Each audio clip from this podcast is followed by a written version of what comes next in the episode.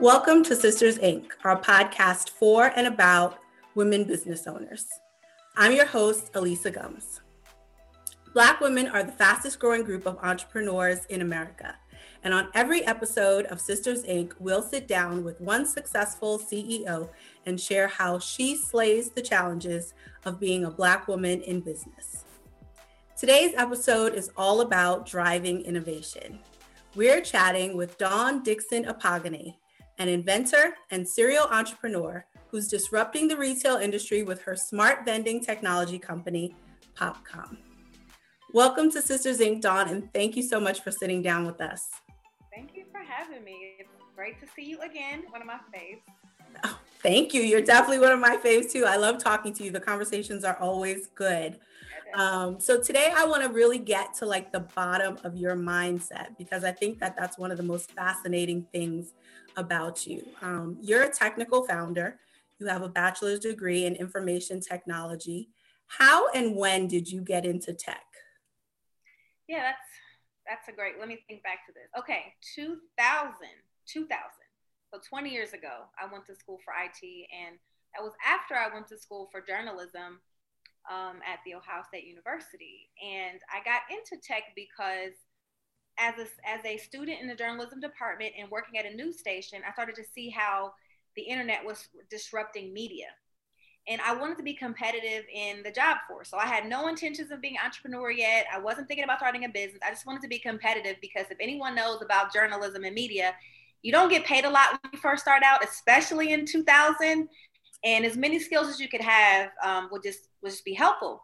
And so I was working at a news station um, part time when I was in, in college in my major. And I was the only, um, my job was to FTP, FTP the news onto the server after the news. There was no such thing as live streaming yet.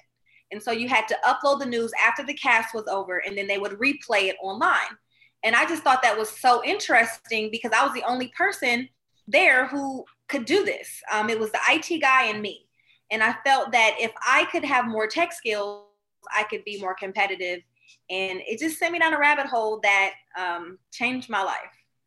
So going off to get your second degree in technology, what did you think you would do, you know, when you grew up or for a living with that education? I still was thinking I would be, you know, be in media. I, I definitely wanted to be a VJ. I wanted to be like Lala and, you know, all the women on BET back in the day but I knew that I had to work my way up to that. And so I figured I could use my technology skills to work up in the background at the station and until I would be able to get like in front of the camera and get that the job that I wanted. So I didn't know that it was going to take me where it took me. But when I was in school, um, I learned how to build websites. And this, again, this is before Wix, before templates. You had to hard code every website. There was no easy way to, to build a website. It was very expensive as well. And I learned how to build websites. So I started to feel like this would be a thing for me that I could do. And so I started seeing myself and my interests change as I was in school.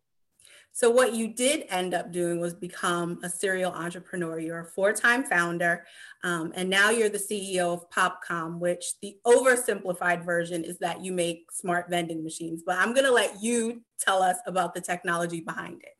Yeah, definitely. So we actually are a software company. We we make the software that makes the vending machine smart. We don't actually make the machine. We partner with vending manufacturers to integrate our software to make their hardware smarter, be able to collect customer data at the point of sale, including age, gender, emotions, engagements, calculate conversion rates, deliver targeted content. So just imagine all the tools available on Google Analytics and Shopify and e-commerce, bringing those those tools to the real world and to uh, the vending environment. And that's what we do. We give retailers the tools that they're used to because vending is so antiquated and there's such a lack of data and innovation in the vending space. We really want to bring that innovation to allow retailers to sell direct to customer and close the last mile faster using vending machines. So, most people, even wildly successful people, and even some entrepreneurs, aren't actually reinventing the wheel. But as an entrepreneur, you are literally creating things um, that didn't exist before. Um, the last time we spoke, you said something that has stuck with me since then, which is that when you were thinking about founding Popcom, you were looking for a big new problem. to mm-hmm. solve and i would love for you to expound on that and and the mindset behind you know how you approach what you do yeah definitely so um my first company is 2000 it was in 2001 it was it was a media outlet uh, using tech it was a website uh, we had a very strong marketing you know that was our the backbone was early days of marketing and and and uh, online community building. So I did that and it did well. And I made good money from ads and email blasts, but I wasn't a millionaire. Then I started um, Flat Out of Heels, which is, um, you know, my rollable flats company for women when their feet hurt in heels. And, you know, once again, it's a very good business. Uh, definitely still in business, celebrating our 10, 10th year. Um, we're e-commerce, but I still was itching for like a bigger problem to solve. I wanted to really disrupt an industry, but I didn't really know what yet. I just would tell God, like, give me something, give me a big idea. And so the big idea, the aha moment came from me selling flat out of heels and vending machines. And then me experiencing the pain point of not being able to collect user information, send receipts, remarket, retarget, engage with my customers from the vending world online. And I said, okay, this is a big problem. And I always wanted to, like, I would see other entrepreneurs with these businesses that were very disruptive and scaling fast in tech. And I was itching to get into tech, deep tech. You know, I, I working with face recognition and blockchain and artificial intelligence. I was dying to get into these things, but I didn't have a path forward. So once I experienced that problem with Popcom, I was like, wow, this is it. I can take all of these things that I'm dying to work with and implement them into an industry that hasn't been disrupted at all and that could scale widely. And everyone in tech knows that software is the most scalable type of business that you can start because it can be sold all over the world with a license. And so to be able to build a software company to solve a big problem and to have the potential of growing a billion dollar business was very attractive. It's almost to me like the opposite of what I hear a lot of entrepreneurs say. Like they have some product that they want to do or some service that they want to do, something that's like their baby. And they're like, I just want to see this thing come into the world. You, on the other hand, are like, I, I'm just like looking at problems and give me a big idea, please, Lord. Like, I'm, do you think that you think differently than other people? Maybe I just love a challenge. Um, I remember I had a corporate job for eight months out of college while I was studying for my um, BA in IT. I had I had a job, um, and I remember that I was making really good money. I, I, it was like the dream, right? But I was not challenged. It was too easy. It was going to work and just being bored. And I was getting my work. I was breezing through the work. I, I just am the kind of person that needs hard. I need, I need a challenge. I need to be, I need to have to like really muddle over something. And so uh, everything else was just a little, just too easy for me. This is the hardest thing I've ever done, and it, it keeps me going. If it was too easy, I don't know. I don't know if I would be able to stick to it. Well, that that's almost a perfect segue because I was recently reading something that you posted on Medium, and you found, you know, the note you wrote to yourself when you first decided to pursue Popcom full time back in 2016 and it was all about um, no's and how no's don't dissuade you. Um, as a matter of fact, you said that you never see no as the end result unless you choose for it to be. Yes. Is that like your motto to entrepreneurship? Yeah.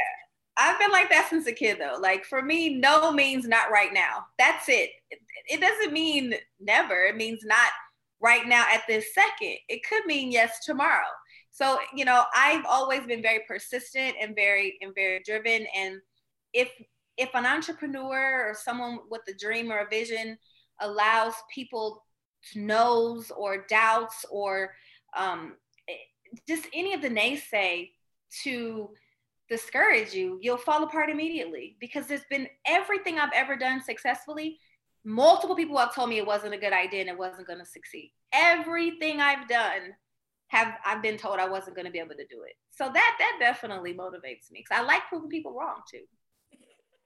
That's a good feeling. It is. So, um, you know, as as I just mentioned, you started to really focus on it in 2016. Innovation does not happen overnight.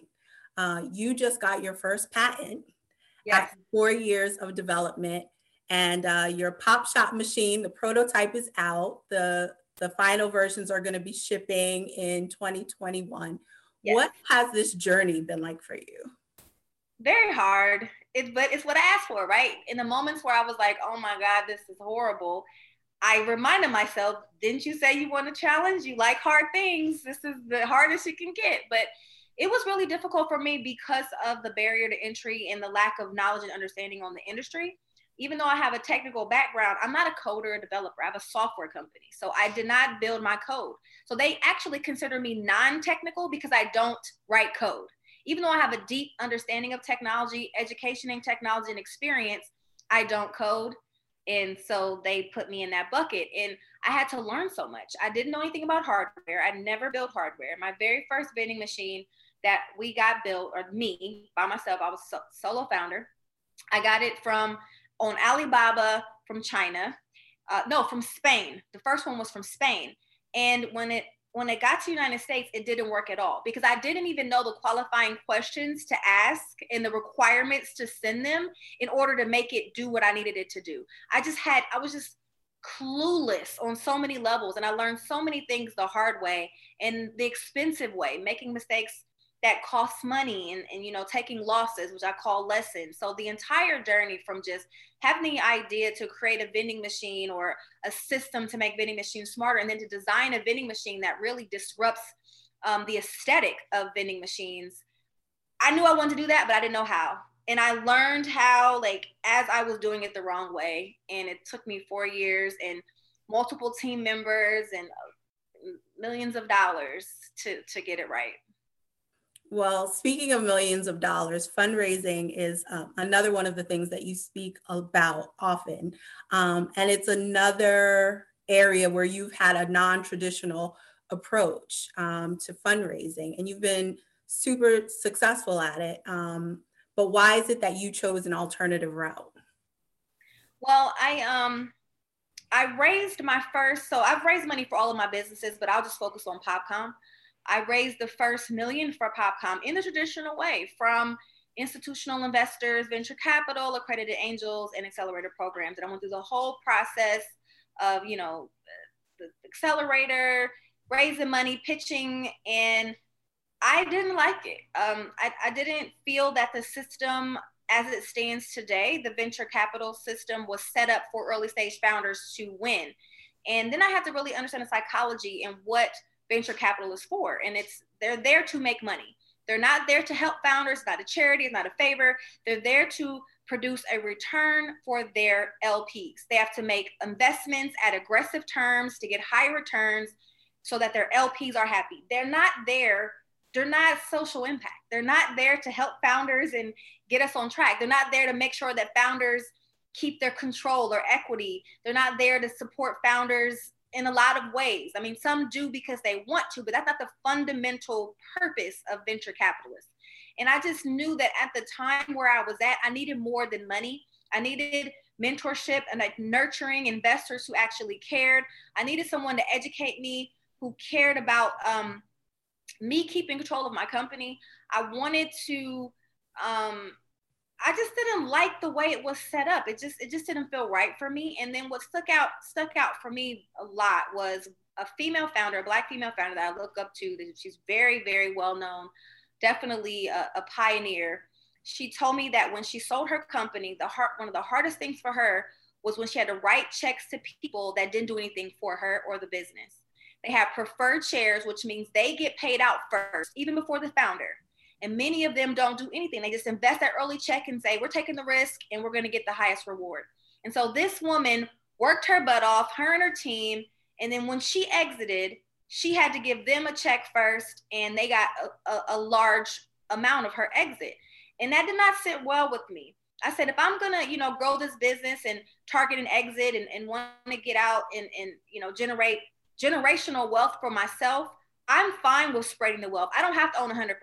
But when I exit, I want to create wealth for people that look like me, people that are there to support me, and and people that believe in me and that I, that aren't predatory is what I felt at the time. So that's why I decided to do crowdfunding, equity crowdfunding, to open up my company to the public, which means friends, family, essentially anyone that wanted to invest for a low amount and, and really remove that barrier to entry for just for black people to be able to make investments in early stage companies. We were kept out of these deals since 1933 and the, the law didn't even change until 2012 with the passing of the Jobs Act.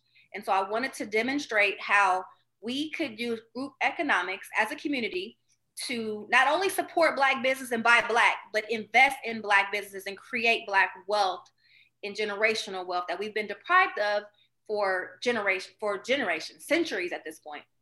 And so this it, it's it's created like a, a, trickle down now because after I became the first female founder, not just a black female, female founder to raise over a million dollars in a crowdfunding campaign, we've seen so many more campaigns come out successful, and I really feel like it showing people. I feel like I'm respected in my industry, and so showing people that I did this gave them the definitely just the, the, the courage or gave them just to show them it can be done. And that that that makes me feel very very happy. That is absolutely true. It's one of the reasons i love talking to you. You disrupt not just the industry but you disrupt the way that you know you go about doing it. Um, so i'm going to end with some gems from you. Your linkedin bio says that you are crazy enough to believe that you can actually change the world and um, I want to know what are the keys for you, the things that you know that you need to have within yourself or that you need to surround yourself with in order to actually be able to do that? Definitely faith, um, patience. These are two very important things. A community, which I have an amazing community around me between my friends, family, the investment community that I've created, um, support, you know, being able to be transparent definitely self care. You know, I do a lot. I was telling a friend the other day, like, I have a life coach, I have an executive coach, I have a spiritual advisor, I have a marriage counselor, I have a family. Like, it's like I'm always getting coached and getting help because I know I don't know everything and I know that I need support.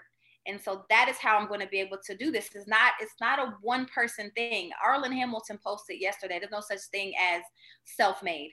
And I believe that very deeply. There's no such thing as self made. Yeah, you can be self motivated and you can go hard for yourself, but somebody and multiple people are going to have to open doors for you to get where you need to go. And I know there is no way possible for me to accomplish these very large goals that I have by myself.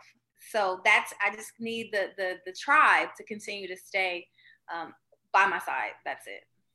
Well, thank you so much, Dawn, for sharing your small business success story. Everyone out there, please take a look at her website, dawndickson.me, or the brand at popcom.shop. And you can follow her on Twitter at the or follow Popcom on social media at PopcomTech. Check out the podcast channel on blackenterprise.com to find Sisters Inc. and other podcasts from Black Enterprise editors, writers, and experts. Be sure to subscribe to Sisters Inc. on Apple Podcasts, SoundCloud, Spotify, or YouTube. And if you like what you hear, show your love by leaving us a five star review or put a sister on by spreading the word. This is Alisa Gumbs with Sisters Inc. for Black Enterprise. Thank you for listening.